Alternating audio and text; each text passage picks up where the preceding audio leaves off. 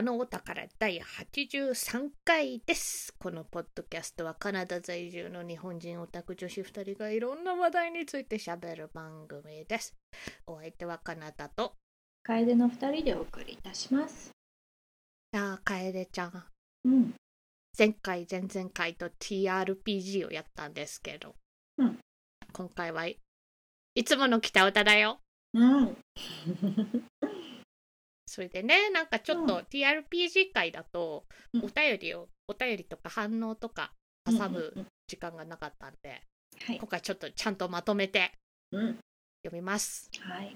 これはね、TRPG 会の前にも来てたんですけれども、お待たせして申し訳ありませんでも、いつもありがとうございます。いがくりおじいさんからです。はい。えー恋愛相談ではありませんが、お二人にラブとライクの違いについて聞いてみたいです。とのことです。ありがとうございまありす。がとうございます。恋愛相談な、ずっと騒いでるけど来ないんだよな。ラブとライクか。そうああ、なんだろうね。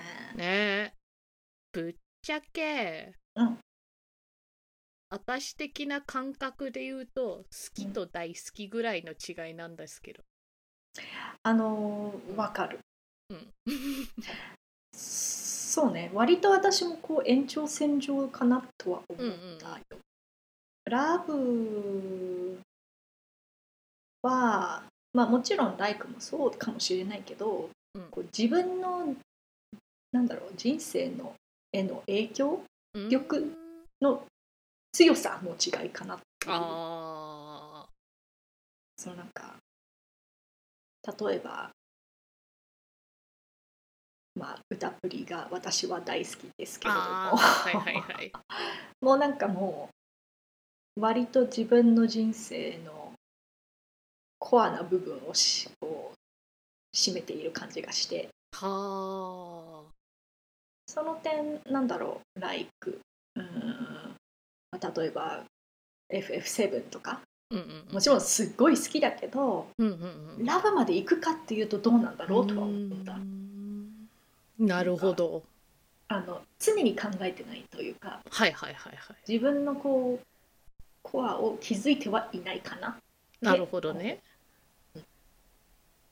もちろんそういう違いもあるんだけどさうん人にもよるような気がして。うん。ラブもそんなになんかかしこまった使い方だけじゃない気がするんだよ英語で。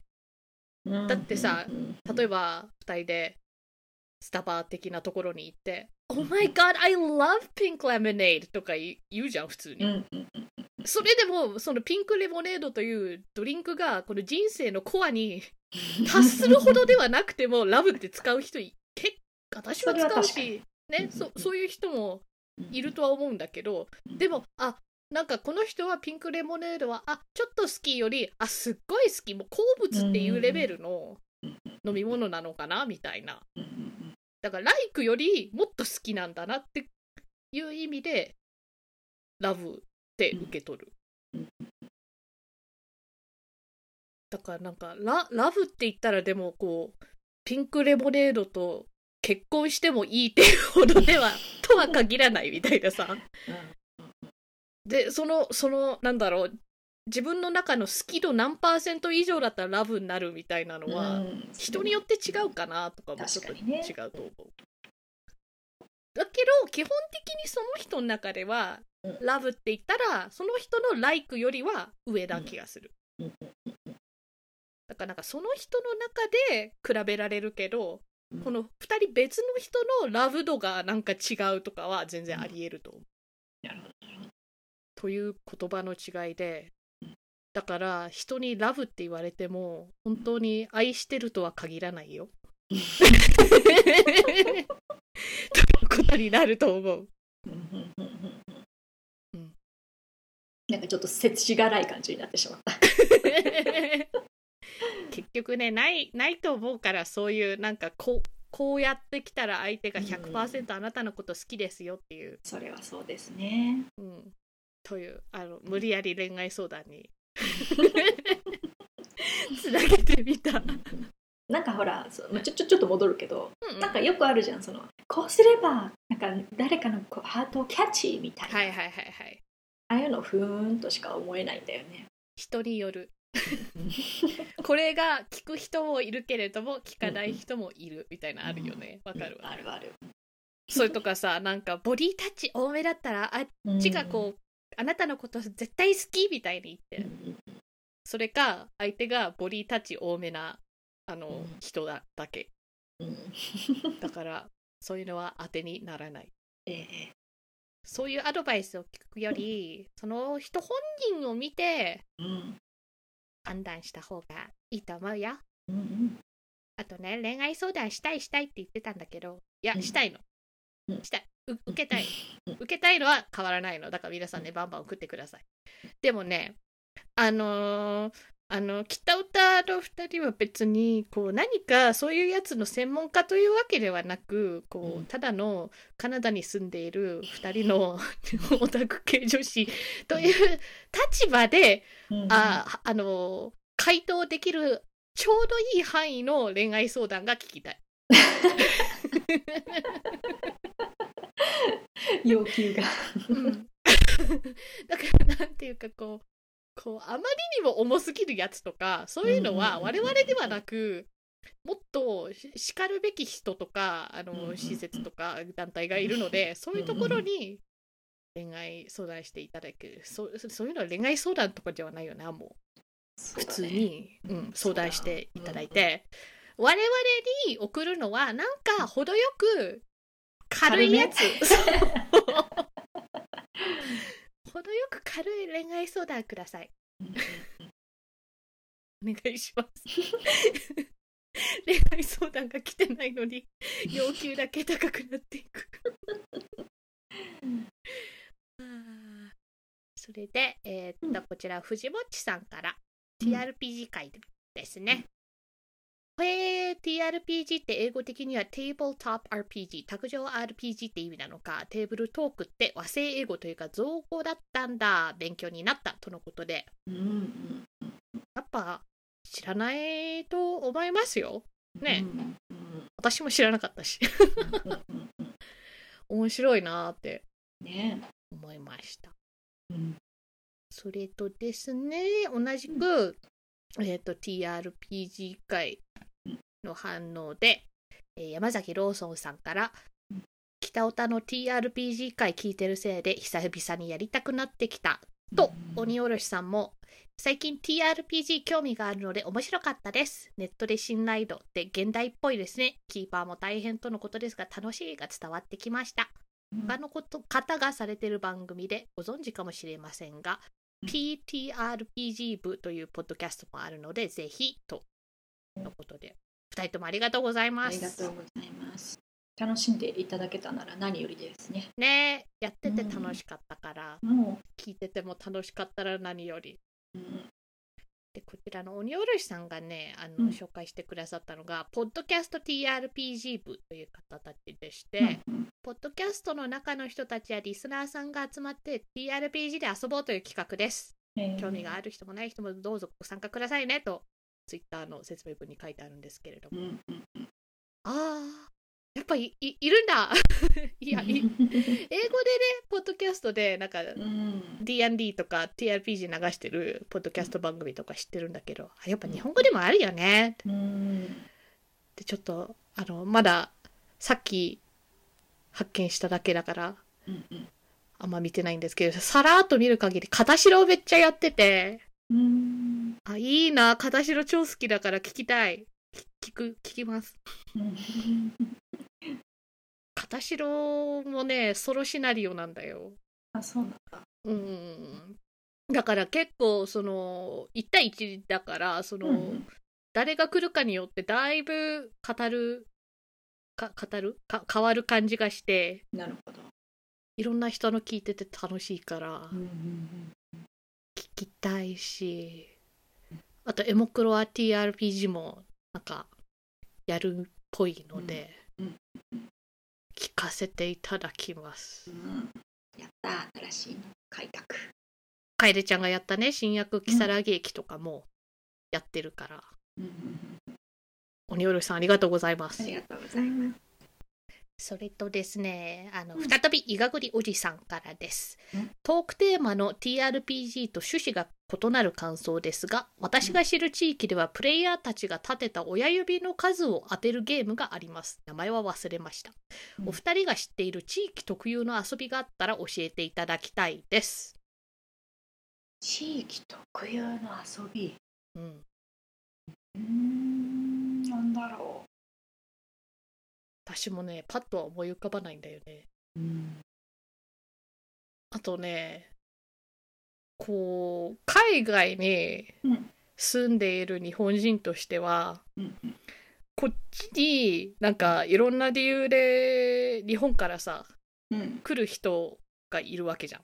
うんで、いろんな地域の人がいるわけよ。うん。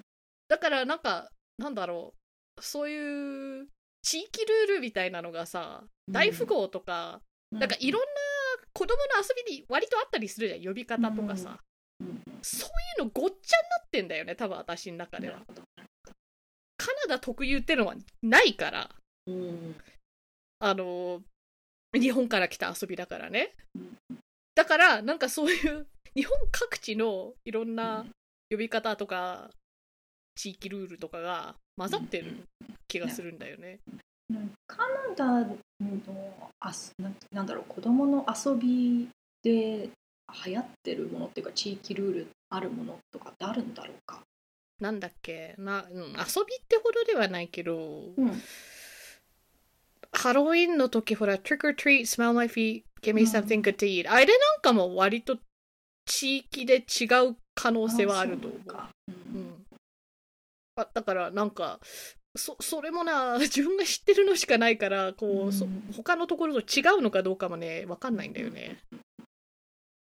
だけどこのほらハロウィンのやつなんかはあの trick or treat smell my feet give me something good to eat not too big not too small just the size of Montreal ってあのうんうんモントリオールという名前が出るあたりカナダ版なのかなとかちょっと思ったりするねね。確かわかんないアメリカ人もモントリオール知ってる可能性は全然あるんだけどに。うん。モントリオールわざわざ選ぶのはそうだよね。うん、まあ韻を踏んでるとかいうのもあるけれどももしかしてカナダだからって可能性もあんのかなとか思うけれどあとカナダだだっ広いからそうだよね。なかなかね。うんなんだろうそういう地域特有うんうん同士ち違いがあるってほど交流しないような気もして。うん。ちょっとすいません。わかんないです。うん。指すまう1ん。じゃないよね多分ぷお親指の数を当てるゲームっていうのは。どうなんだろう。私は確かにそう言われてそれを思ったよ。ああ指すまのすまって何？それは SMAP だと思います。スマップ初なの？いや多分そのゲームをその,、うん。その指を数えるやつ。うんうん。ススマスマでやったから指スマなんだと思うんだ。っていうかそれ私はそれで指スマって言うんだって知ったんだけど。なるほどね。でもわかんない。もしかしたら違うのかもしれない。いやあありえると思う。私はその番組とか何もし見見ずそれ、うん。こういう遊びがあるんだよって。でその時その教えてくれた子が指スマって言ってたから、あ必然的に指スマって呼んでるだけで、このゲームに他の名前があるのかあとこのスマがスマップなのか 流れも分からずただこれは指スマというものってうんうん刷り込まれて。違うのかな？私が勝手にスマスマで初めて見たからいやでも世代的にはありえると思う、だよね。うん、多分普通にやったら一斉のだと思うんだよね、へえあの掛け声が指すまうんうん1とかじゃなくて、あ。一斉のだと思うなるほど。ただああれやろうぜ。指すまやろうぜって言うとでも一斉のせいやろうぜっていうのもなんかおかしくない、名前があってもおかしくないよね、うん。まあ面白いですよね。そういうの。ん。大富豪とかもさ、割とうんごとび、あなんだっけ？流すのなんだっけ ?8? 八流し 7? 8? 8流ーし。うんごとび。他に何かあったっけな？なんかジャックがなんかなったりあイレブンバックだからなんかね最初にあの初めて大富豪を遊ぶ友達とはなんか、うんうんうんそこのすり合わせてねそうそうそうそうあるよねあとこれは何だろうカナダ特有のルールなのかわからないけど私こっちのことを、うん。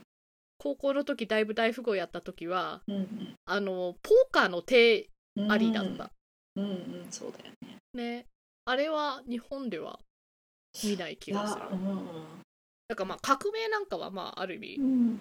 フォーアバカインドってあるけれどもそうん。それだけじゃなくてねなんか、うん。あ階段ありみたいなのはあったか？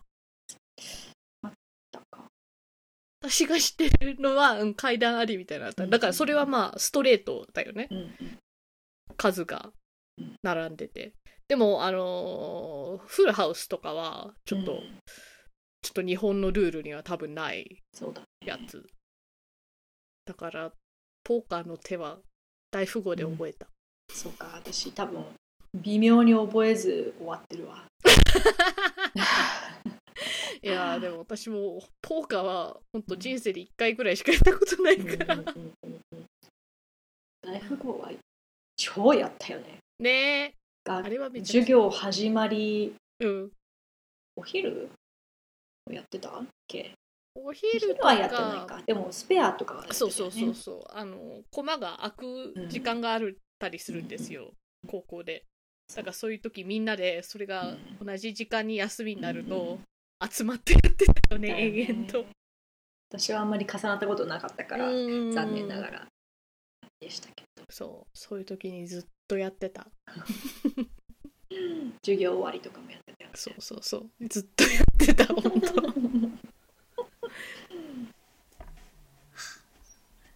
というわけでして皆さんありがとうございまありがした、とうございます。それでですね、うん今回はですね、うん。北歌、うん。何も考えてません。それは違うんです。用意不足とか忘れてたんじゃないです。違うんです、うん。今日はフリートークをやりたかったから。そうだね。うん。うん。沈黙。いやーなかなかねそのリアルでやっぱ会えてないからそう。コロナでね。そうそうそう。もう普通のフリートークもほんとしなんかあまりやってない感じが。だからいいいいですか？もう喋りたいこと喋る回なんだけ？ど、ええ。早速。うん。囚われのパルマをやったんですよ。ああうんうんうんうん私が買ったのがスイッチ版のなんか2人攻略できる版みたいなシナリオ2つ分入ってるみたいな。うんうん延長版？わかんない なんかいろんなバージョンが出ててよくわかんないんですけど、名前は。うんあの、囚われのパルマというのは、カプコンさんから出てるうん乙女ゲーでいいのかな、これは。恋愛シミュレーションゲームです。恋愛シミュレーションはする。ただ、普通乙女ゲーといったらさ、なんか割と5、6人とか、なんか、まあ、テニプリのとかだと二十何人とかいたりするけれども、複数にいる中、そこをこう攻略対象を選んだりするやつが多いじゃん。ね。でもこれ、囚われのパルマは、元はアプリ、スマホ用のアプリゲーで、一番最初出た状態だと、一人しかいなかったんですよ、攻略対象が。う。んうんだから、乙女ゲーとよ呼べる、わかんない。乙女ゲーの定義とは何なのかわからないけれども、一応こう、主人公は女性で、男性キャラクターを落とすという意味では、まあ、乙女ゲー。でこ、このゲームの何が特殊なのかというと、相手が記憶喪失なとこ。ちょっと怪しい感がもうすそうでに出てるよ。そう。で、囚われてるんですよ。うん だから、囚われのパルマ。パルマは名前なの？パルマわかんないの、いまだにパルマが何なのか。パルマは攻略キャラの名前ではないです。ああなそうなの。で、物語上に出てくるキーワードでもなかったような気がするんだよな。ううん。ん、私が見落としただけかもしれないけれども。うん、だとしても見落とすレベルでしか出てこないキーワードだとそうだね。パルマって何なの？やったのに未だに分かんないんだけど。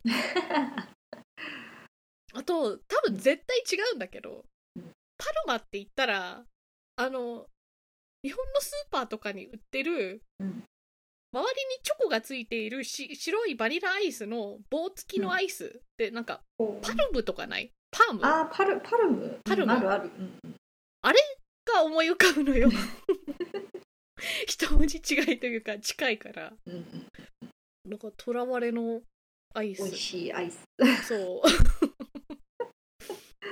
売りはその、ね相手が記憶喪失なのはなぜなのかみたいなそこの謎を解くみたいな、うん。だから彼を攻略するとともにそのその記憶喪失に関してのミステリーみたいなのもうん。売りみたいな感じのゲームですね。なるほどそれで私が買ったやつだと、うん。追加したキャラがいてうん。でもあの元のシナリオに出てくるんじゃなくても完全に別のシナリオな感じでうん。あー彼も何らかの理由でゆ記憶喪失になってるんですよ。でも別な感じで記憶喪失。主人公は同じなの？主人公はまあなんか七種のゴンベコちゃんみたいな感じだから。なるほど。どっちもこう巻き込まれてしまった感じ。うん。それで一人目はえっ、とハルトくんうん。梅原雄一郎ですよ。なるほで二人目が葵くん。でこっちが内田悠馬ですよ。という違いがありまして。うん。で梅原雄一郎の方だとうん。なんかなんかうーんもうしばらく出てるゲームだからちょっとネタバレありありで喋っていい？どうんいいよ。どどうする？楓ちゃんもやる？これ。うーん多分うん。やるとしてもだいぶ先だから忘れてると思 OKOKOK じゃああでもねまあばばっちりネタバレとは言言わないけど、なんかまあ軽くネタバレな感じで喋るね。うん。一、人目はなんか製薬会社とかなんかそういう研究に関わってもしかしてみたいな感じがうん、入ってくるから、うん。ちょっと SF SF? まあちょっと現代にはない薬な感じがするから SF でいいかな。うんみたいななんかそういう陰謀論とかそういう感じのテイストのストーリーでうん2人目の方はそういうのがないんだよね。お。あのあの交通事故に遭いかけたところは多分頭かなんか打って記憶を喪失になるみたいな。そういう。ディープじゃなかった。そうそうそうそうそう。なんか2人目の方がどっちかというとその人間関係とかなんかそういうとこ深める系のストーリーなんだよね、うん。謎解きとかよりは。そういう感じ。と。で1人目の時はそのそのなぜか記憶喪失の梅原雄一郎が囚われているあの施設が島にあってうん。そこになぜか私が呼ばれるんですよ。うん。別にそういうなんかカウンセラーとかそういう職業でもないのに手違いかなんかで。違うの。一般人なの。一般人なのに間違ってねその招集がかかっちゃったの。どういうこっちゃ。わかんない。なんかなんかこの施設もね牢屋じゃないのよ。お？その製薬会社のうん。管理している収容施設なのよ。お。なんか危険な匂いがしますね。するのでもがばくないって思うの？そんな一般人に間違って招集かかっちゃうわ。確かに。それでなんかこうでもこう一般人ってのはバレないようにうん。いい感じに彼とこう話しててうん。こうなんかなんかその彼の持っている情報とか引き出してくれませんかね？みたいな。うん。あの頼まれるんですよ。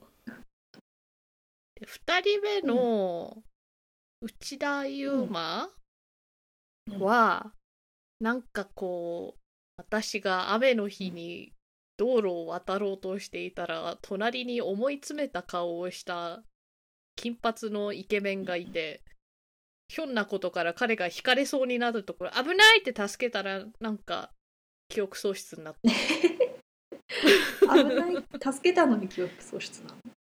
そうそうそう。車には惹かれなかったんだと思うけど、その時頭打ったかなんかで,、えで彼がなんか事件に巻き込まれてるかなんかで自分にもこうたまたま居合わせただだけの人なのに疑いがかかってそれでこう自分のこうこう無実を証明するために彼に記憶を取り戻していただきたいから恋人のふりをしてあの情報を引き出してねっていうのがシナリオ2な感じ。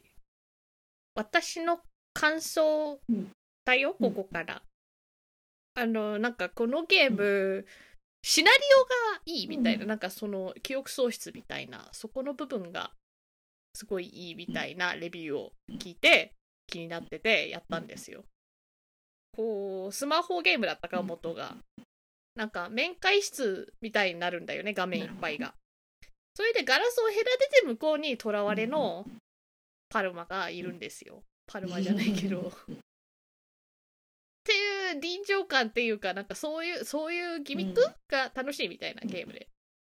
私個人的には、そこそこ楽しかった。でも、めっちゃおすすめではない。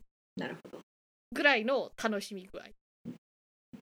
なぜかというと、シナリオが1個目のね、製薬会社が関わってる方だと特にね、うん。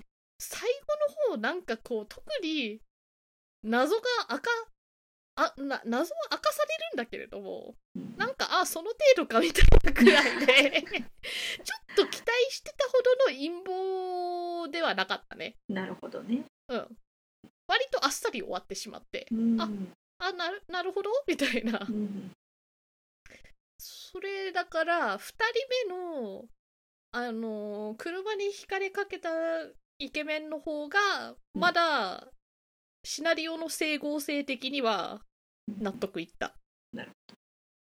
あとわかんない。これは私のプレイングが悪かったのかわかんないんだけどどっちも一番微糖エンドに行ったと思う 一番恋愛感情が薄い感じのエンディングに行きまして。で1個目の梅原雄一郎イケメンの時はまだねこっちはこうお仕事としてただ記憶喪失の人をうん。カウンセリングじゃないけど話し相手みたいになっている気分でやってたからうん。むしろシナリオの後半になるにつれ彼が一気に好き好きオーラみたいに出してきて「おっとごめん私あなたは普通にいい人としか見てなかったわ」みたいな。恋愛シミュレーションゲームなのにうん。あっちがこうこう答えてきたら逆にこっちが引くみたいな感じになってしまって。それでその梅原雄一郎の時はその、一番糖度が甘いああの少ないエンドがしっくりきたんだけど、うん内田悠馬の方は割とあのこっちの方が性格的にも見た目的にももしかして私の好みだったのかもしれないけれどだからなんか最終的にこうこう騙しててごめんねでもこう好きみたいな感じになるわけですよ。そそそうなったはずなのにエンディングいっちゃってもいい？うんいいよ ここからもう盛大なネタバレあるので、囚われるパルマの、えっと、えっ、と、葵くん編のエンドを聞きたくない方は、ちょっと、ちょっと、数分先にくださいね。あのー結構甘々な感じになるわけよ、そこまでは。こここから出て、ちゃんと付き合おうね、みたいな。出たらなんかね、1年ぐらいかなんか連絡が来なくて、え？それでなんか後になって彼も出たっていうのが分かった日に、うん。あのアメリカに留学しやがってあいつ。え？あれうん。だからこれからもう付き合うけれども今ちょっと留学しに行くからみたいなエンドになって。ほこちとらなんかねやっとガラス隔ててない普通のお付き合いができるかと思いきや、海という壁が隔てるエンドになってしまって。ほうほちょっと違うんだよな私が想定していたのとは、うんみたいな。うそれは他のエンディングだったらそうならないのかな？とどまってくれんのかな？とどまるかなんかわかんないけど多分これが一番糖度が低いエンドだから、これで一番糖度高かったらなんなん？確かに。だからちょっとそこが納得いかなかったですねあんなに親身になって話したのに。何の相談もなく「アメリカ留学ですか?」って。え？これはこれは葵くん振られてもしゃあないで。でしょ？待ちに待ってた連絡が「俺アメリカ留学するから」みたいな。身勝手なやつ。そうでその会話が空港で行われるわけですね。だからもう本当今まさにこう留学しますみたいな感じで。えこれは相談とか何もないやん。いやなんか相談してからの留学だったらまだ、あそうなんかあのー追いたかったけどお追えてなかった夢があったからみたいな話は出てたから納得いったんだけど急に留学されても冷めるよねそれは。そうだねという感じでして。わかんない。私のプレイングが悪かったのか。でもそこそこ長いからなんか、うん。なんかエンディングまた他の見る気が起きないんだよね。なるほど。あるよね そういうのね。うん。あと攻略情報が少ないからいまいちどこで間違えたのかわかんなくて。うん。それもわかんない状態でまた再プレイするのがちょっとしんどい。から私はね、セール中で買ったんだよ。だから、なんかそういう半額とかのお値段だったら、こういうシナリオ2本やって、で、そうそうシナリオ1本につき1キャラずつだから、うん。濃厚ではある。なるほどね。だから、面白いは面白いけれど、フルプレイスだったらちょっと私は物足りないかなと思った。うん。でも、うん。私は全く興味ないんだけれど、うんこのゲーム課金要素が多くてえーでそのそのアプリ版は分かんないけどこのソフト丸ごと買った版だとあのシナリオ開放じゃないわけよ課金は。うん。ボイスが多くてこう元がスマホゲームだから、うん。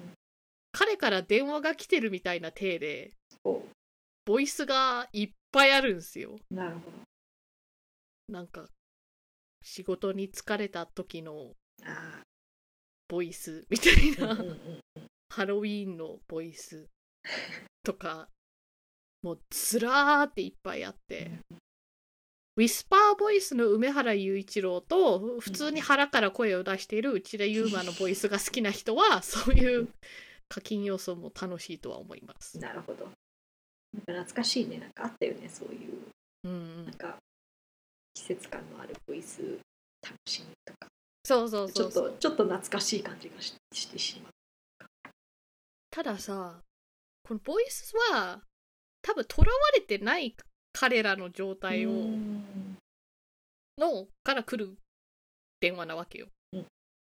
だからなんかシナリオクリアしたしないと整合性が取れないというか。なるほどね囚われた状態なのにのんきにハロウィンの話してんじゃねえよみたいな。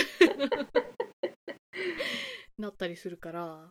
まああのそういう意味じゃクリア後もたっぷりうん声を堪能できますよ、うんあとシナリオ自体もねフルボイスなんだよね多分。うんそうなんだ。うんうんうん。だからそこはすごかった。うんあとはもう一つ課金要素がうん。おさわりミニゲームがあるんですよ。はあ続くんですかはい。好きですよね 日本のゲームでこうい好う DS 以来なんかタッチスクリーンがあると、うんでこのおさわりミニゲームは、うん。あくまでこう夢の中の彼を触っているという体のミニゲームなの。なるほど。わかんない。現実のそ眠っている彼なのかゲーム内ミニゲーム内で眠っている彼なのかちょっとわかんないんだけれど。でもこの眠っている彼にコスプレアイテムみたいなの課金できるんですよ。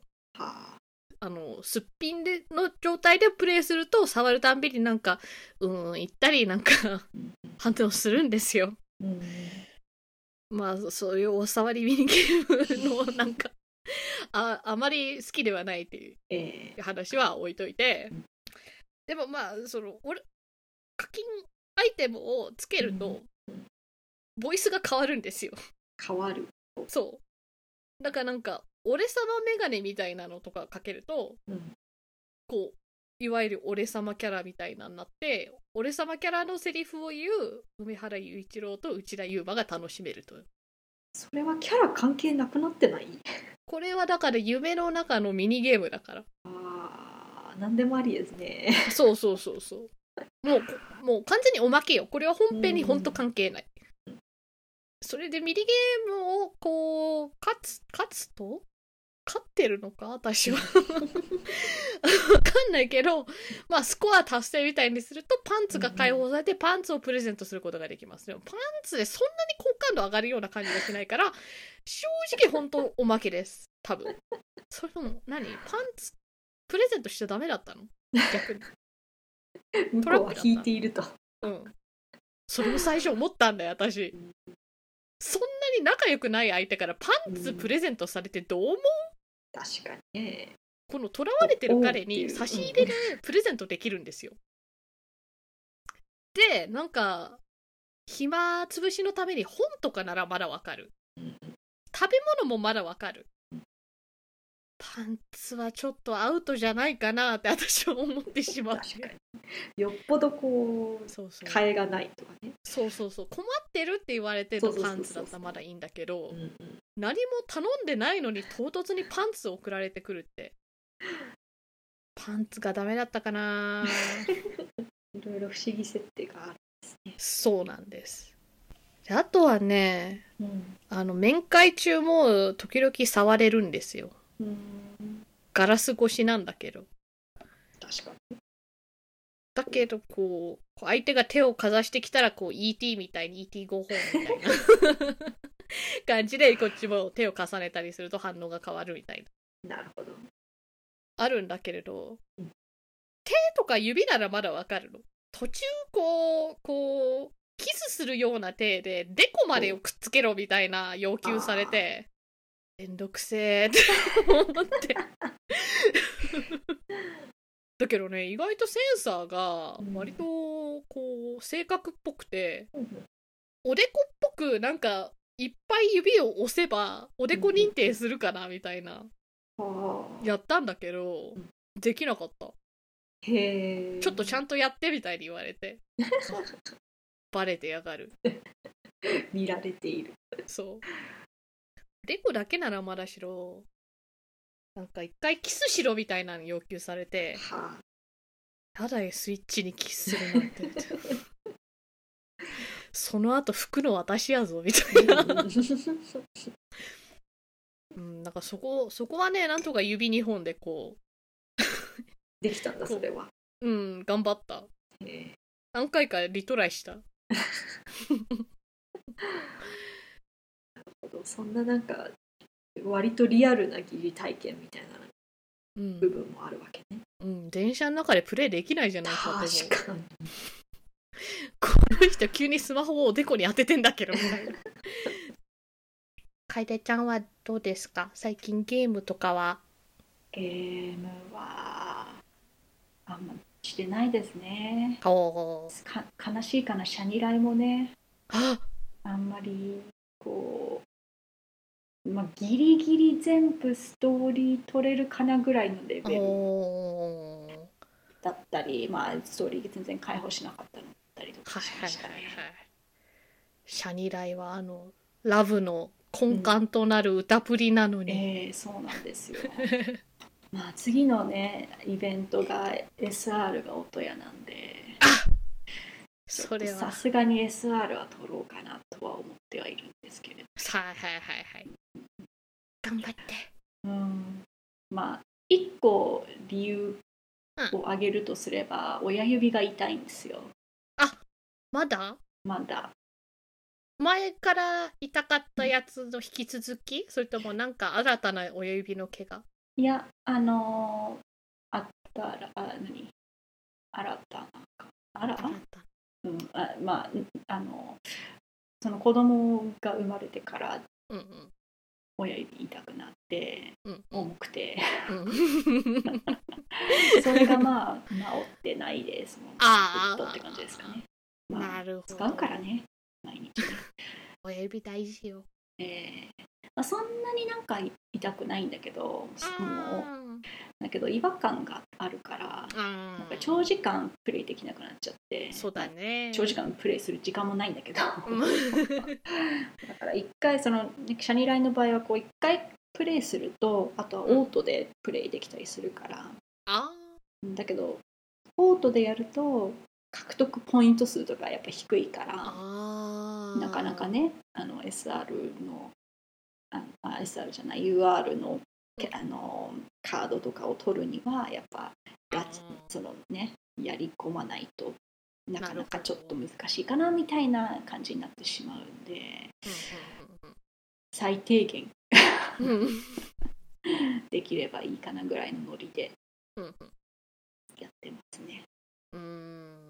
あとうんなんだか単純に時間が最近ないっす。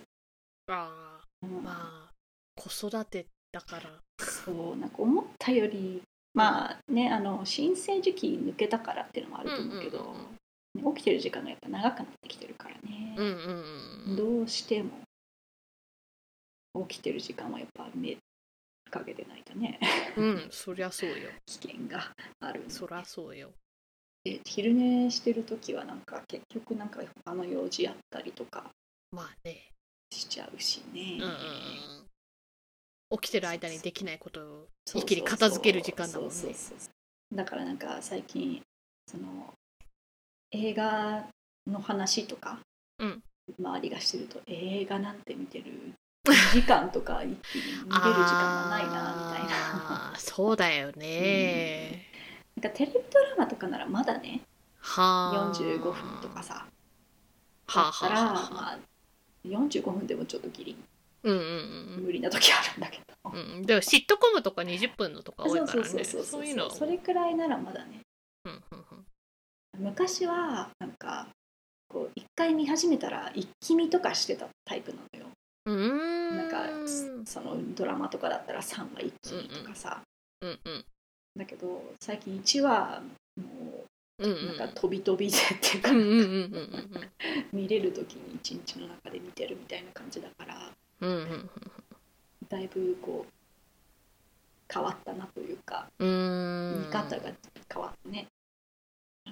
じゃああの、うん。映画も一気見したいから見なくなった感じ？だって家で見るんだったら止めることはできるじゃん。まあ確かにね。なんかあー。映画は一本通して見るもんみたいな。いやー、まあ、あそんな感じはしないんだけどただ、ん。なんだろう始めようという気にならないのかなもしかして。あー。そのどうせ途中で 止まるしみたいな。うんうんなんだろう。あとそこまでずっと座ってられる時間がうんうんうん取れる気がしない。うんうんうん。あとさ探さないっあていうのもああるかな。なるほどね。なんか変わったんだよね。うんあのこれはね別に楓ちゃんのことを話してるわけじゃないんだけど、うんうんなんか私の周りにいる人の大体がこういうタイプな気がするんだけど、うんテレビ番組の方が映画より気軽に手を出す人が多い気がする。うんそれはわかる気がするで時間がっていうのも分かるの。うん一本は映画の方が大体あのードラマ1話よりは長い。うんじゃんでも最近の人の見方だとうんさっき言ってた楓ちゃんみたいななんか34話一気見する人とかもいるわけじゃん。そんぐらいになったらもう映画1本より長くなる確かにね。じゃん。だから私は逆なんだよね。テレビドラマは総合的に45分でも1話がうん。かける13かけうん5とかあったりするわけじゃんそんなに時間かけたくねえなだから代わりに映画一本見ようみたいになるでもみんなはあ映画長いから。でもねなんか何々のシーズン6がすごい良くてみたいな言うんだ 言うのがわかんないの。なんでだと思う？なんだろう。途中でうんつまんなかったら途中でやめてもなんかこう罪悪感がないからじゃない？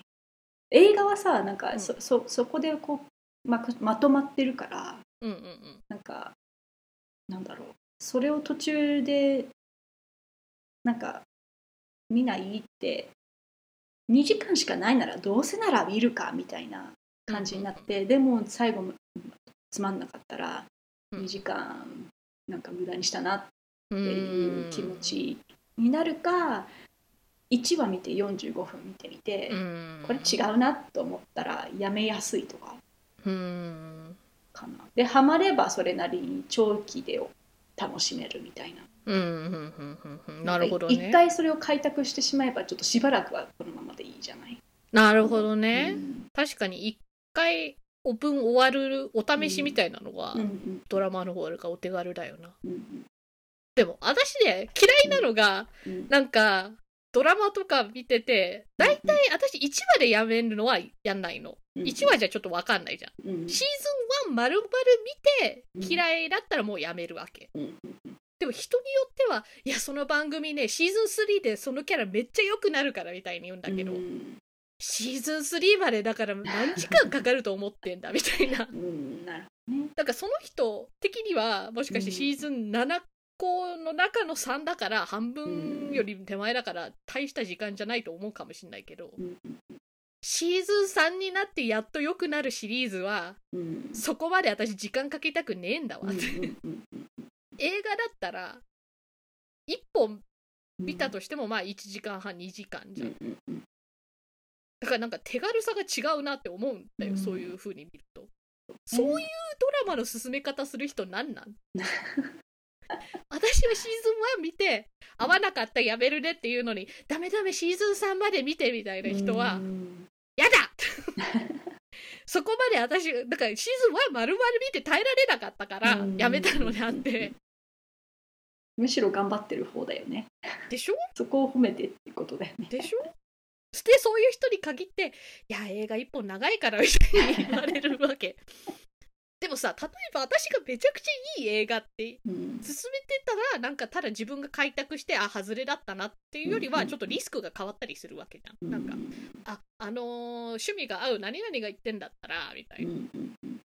うんうんうん要するに友達にどうやって私が勧める映画を見てくれるかっていう話なんですけど、ホラーはダメだっていうのはわかる。それはもう苦手ジャンルだから、うん私がどんなにいいって言ってもみんな呪音のテレビシリーズのネットフリックスを見てくれないっていうのはわかる。うんうんそうじゃなくてもなんか私が勧めたからって見てくれる人って少ないんだよね。うん私が悪いのか 割と人ってそういうもんなのか。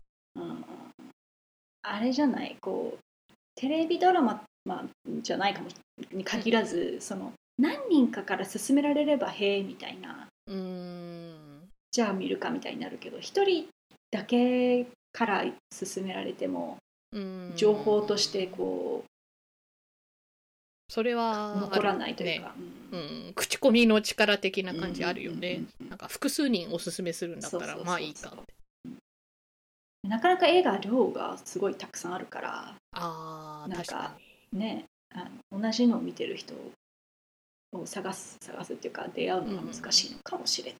になるほどね、でも口コミでおすすめされるやつに限って私は好きじゃない。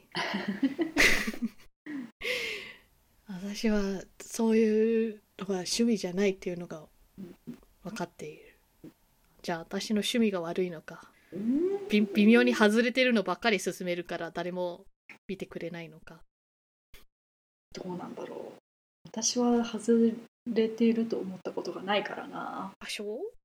あのー私、うん。映画見た映画のリスト的なのを Google ドキュメントシートでうん。やってるからうん。番号振られてるわけですよ。うんだからあと4 5 0本で、映画4 5 0本っていっぱいってのは分かるんだけど、ちょっと聞いて。うん4 5 0本で1000本行くんですよ。っすげえ。ていう話を別の友達にしたら、うんその友達が、あ、そのリスト送ってよみたいに言ったの。線も入ってるのに？まあ、1000近く入ってるのに。うんその彼のリアクションもよく分からず、うんって言うてそん見た映画のリストだから、うんダ作とかもめちゃくちゃ多いのよ。うんだけどこう記録的には私には有意義なわけじゃん見たことあるやつって。で別におすすめを探してるだけだったら、うんその1000本丸ごとのリストもらってもうんむしろ多すぎてうんいいらない情報が多すぎて、うん用がないリストじゃん。そうだね。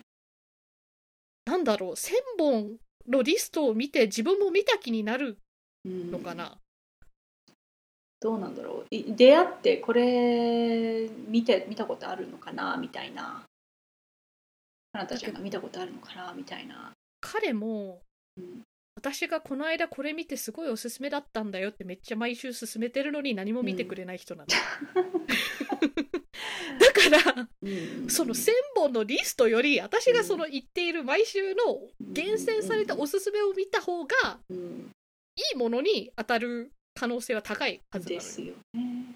それで思い出したけど私あるわ、うんうん。かなたちゃんにおすすめされたものリスト。あある。あるある。映画映画のね。あ何が入ってんだったっけな。ったでしょまああのねでもん。全部、全部っていうか書いてないから。うんうん少ないんですけど、うんうん。あった。よ4つしか入ってないや。ああでもそれだったらまず割とこう手出しやすい感じしない？うんうんなんか1000本あるタイトルの中からこれからどれ見ようというよりはうん4本だった方がまだこれ見ようかなって感じがすると思うんだけど、うん。しかも偉い私、うん。なんかちょっとどういうものなのかお。書いてある。えらい。ちなみに私何勧めてた？えっとねうん。ダンダンクルク？あーダンケルク。これはね「かっこ War」って書いてある、うん。そうそう戦争映画。合ってる合ってる。であとは「ジョージョー・ラビット。あーなるほど」それは「かっこコミカルナッツィ」って書いて コミカルナチス合ってる合ってる。ある であとは「クイーンスリム。あ」ーそれははいいい「かっこビタースイートあーほろ苦い」うん。合ってる。でビターまあスイートか、だいぶビターかもしんない。うん。カカオ80%ぐらいあるかもしれない。なるほど。書いとこう。はい。あとはもうこれは特にあの、うんうんカッコは書いてないんだけど「万引き家族」って書いてあーあ万引き家族私もまだ見てないんだよね。あるうん。だから過去が書いてないのかもしれない。私が気になってるけどまだ内容知らないやうん。彼はもしかして、うん。こうここからは私の推測の話なんだけどうんこうこう絵描き仲間のね友達なんだよね、うんだから割とこう漫画ココミックなんかそういうコンテンツの話をするわけよでさすがに映画1000本近く見てると、うんあのこういう映画があればいいとかなんかこれに似た映画とか言うとなんかうん。それなりに出るんだよねポンポン、うんうんだからそういうレパートリーをこう知識を増やしたいみたいな、うんでも私が千見た1000本を彼がそのまま見るよりは、うん。私の考えでは彼が自分で開拓した1000本とか見た方がうんいいんだよね。で1000本見て私が得たものは映画見始めてその映画がどんぐらいのクオリティなのかなんとなくわかる嗅覚みたいなうん比べるものが多くなるわけじゃんデータベースとしてさ。そうだねだからあこれは私の中でなんか70点ぐらいの映画だなみたいな予測がすぐついたり、であとはそんだけ見るとなんかスコアも細分化できる気がするわけよ。なるほど。なんか10本だけ見た状態だと例えばさ上中下みたいな大雑把な分け方が1000本近く見るともうちょっと100点満点中みたいなうん比べるものが多いからね。うんだからそういう意味でクオリティとかあと自分の好みとかも分かる気がするわけ、でもこの1000本の私が見た映画リストのおかげでそうなったわけじゃなくてうん数をただ単に見たからそういうことができるわけよ。私のリスト渡してもいいんだけど全然か秘密とかではないから。でもそうじゃなくてもっと映画見ろよっていう話。ただ単に。かな。やっぱ記憶力うんもありきだと思う。あああるある。これどんなんだったっけ？ってなったらやっぱね、うん。あの比較できないし。そうそうそうそう、うん。そうだからなんかその方法がじ彼自身に合ってるかどうかもまあちょっと分かんないってのはある。でも私知ってる一番おすすめを人に確実に見てもらう方法はやっぱり一緒に見る。そうだね。それは確かに映画やってるんだったら一緒に遊ぶ約束してねうん。一緒にうん。見に行くとかダーバーだとかブルーレイとその人ん家に持ってって一緒に見るとかうん。じゃないとみんな見てくれない。おすすめを。でも逆に言うとねあの映画とかに限らず割と人っておすすめって見てくれないとか実行してくれないのが多い気がすんのよ。あの映画とかでは割と私見るけど、うん。逆に レストランは私すごいダメだから。街の中でさやっぱ美味しいとこあったよみたいなあ今度行きたいなってお行きたいなって思ってるのはマジなんだけど、出かけてそこでなんか人気なとこだと予約取ってみたいな、そこのプロセスがめんどくさくて。確かにね気が向いた時と、うんなんか自分の都合にいい時にしかそういうおすすめのレストランは行かない、っていうことをやるけれどもこうこう作品に関しては、うん。おすすめしてもこう大体見てくれない人が多いからなって他の人も思っているような気がするから、できるだけ見ようとはする。そう考えると私って割とレアなタイプなんかなんか忘れたま目されたものしか見ない気がする。ああんまり開拓自分でしない。うんこういうね割とほらネットフリックスとか今何見てるっていうんううんうん。話題が多いじゃない？おいおい。だからなんかそれでそう言われてあこれなんか誰かが言ってたなじゃあ見てみるかってやるタイプなんだよね。なるほど。楓ちゃんのネトフリのマイリストとか私のうん何分の1ぐらいなんだろアイリスあんま入れないからな私、う。マジで？うん、てかあんまりこう見ないえ？あえ？ネトフリはマイリストとの勝負ですよ。マイリスト消化する勝負で。よく消えてたりもする。やっぱりなんかネットフリから消えてんだと思う。で、またなんか、あ、なくなったなって思って、代わりにこれが近いよみたいなのおすすめされて、じゃあって、そこでまた3、4本足してって。っていうのを永遠にやってるから。え、嘘。嘘。あのね、うん。最近、あの、ネットフリ登録してるとさ、うん。なんか、あの、メールでもおすすめ送ってきたりしない、うんするする。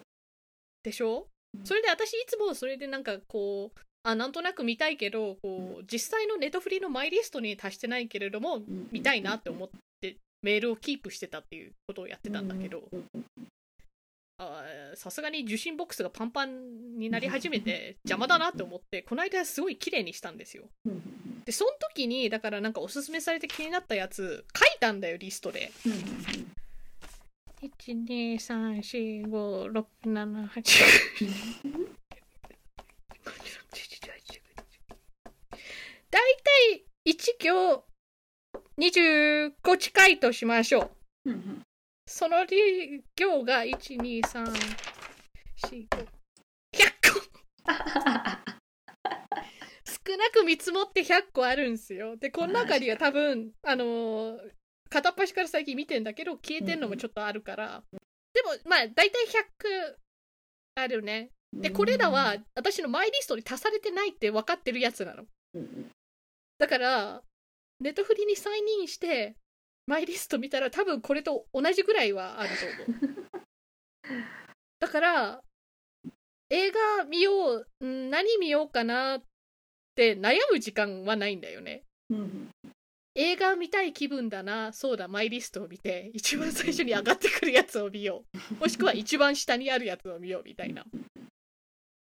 感じなわけ時間がねえんだよ マイリストね。なんかマイリスト見てもあんまりなんかふんぐらいになっちゃうんだよね。なんでだか。ええ。うまく活用してないっていうことで。今時間ないけど後で見ようって思うやつをマイリストに登録してる。ですよね。ないの？いやなんかあまああのネットフリじゃないんだけど他のやつでもうんうんうん。なんかあのあ後で見見てみようかなって思うの入れたこ入れるんだけどなんかそのマイリスト見ても今全部こういう気分じゃねえんだよなってなって逆になんか、うん。あこの新作みたいなリストが見てるとうんこれ面白そうじゃあこれ見るかみたいなうん。風になってなんかマイリストに心躍らされない。むしろえーっていう感じになる。じゃあ消せばいいじゃん。確かでもそしたら何も入らない気がする。じゃあその新しいものは何何に惹かれるの？なんだろう。気分がに合う。その時の気分に合うから。うん。えじゃあそのマイリストで今はこう乗らないけど後で見たいなってものとかにもならないの？もうマイリストに入ってる時点でなんかこれちゃうみたいな、うん。そうそういう気がする。なんで？わからん。自分のものにしたらちょっと飽きてしまうみたいな。そういう感じ？違う？なんか違うな。わかんない。わかんない。どうすればいいですか先生？わかんない。そうならないから。いやマイリストがなんかこう100本とかあるとさすがに今はちょっと真面目なやつの気分じゃないなとかうんうんなんかそういう気分もあるからうん。でもそういう時には真面目じゃないコメディのやつとかをどっかあるからこれを見ようってなるわけよ。あれかなんかたまにしかやらんからいかんのか。あー。なんかその時の気分みたいなのではあ面白そうって選んで入れてうん。他の時にそういう気分じゃなくて。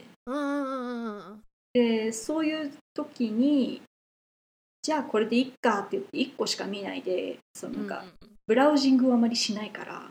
かもしれない。ね。もっと気軽にマイリストに入れていいのかもよああそれはあるかも。熟考してるのかもねうんうんうん。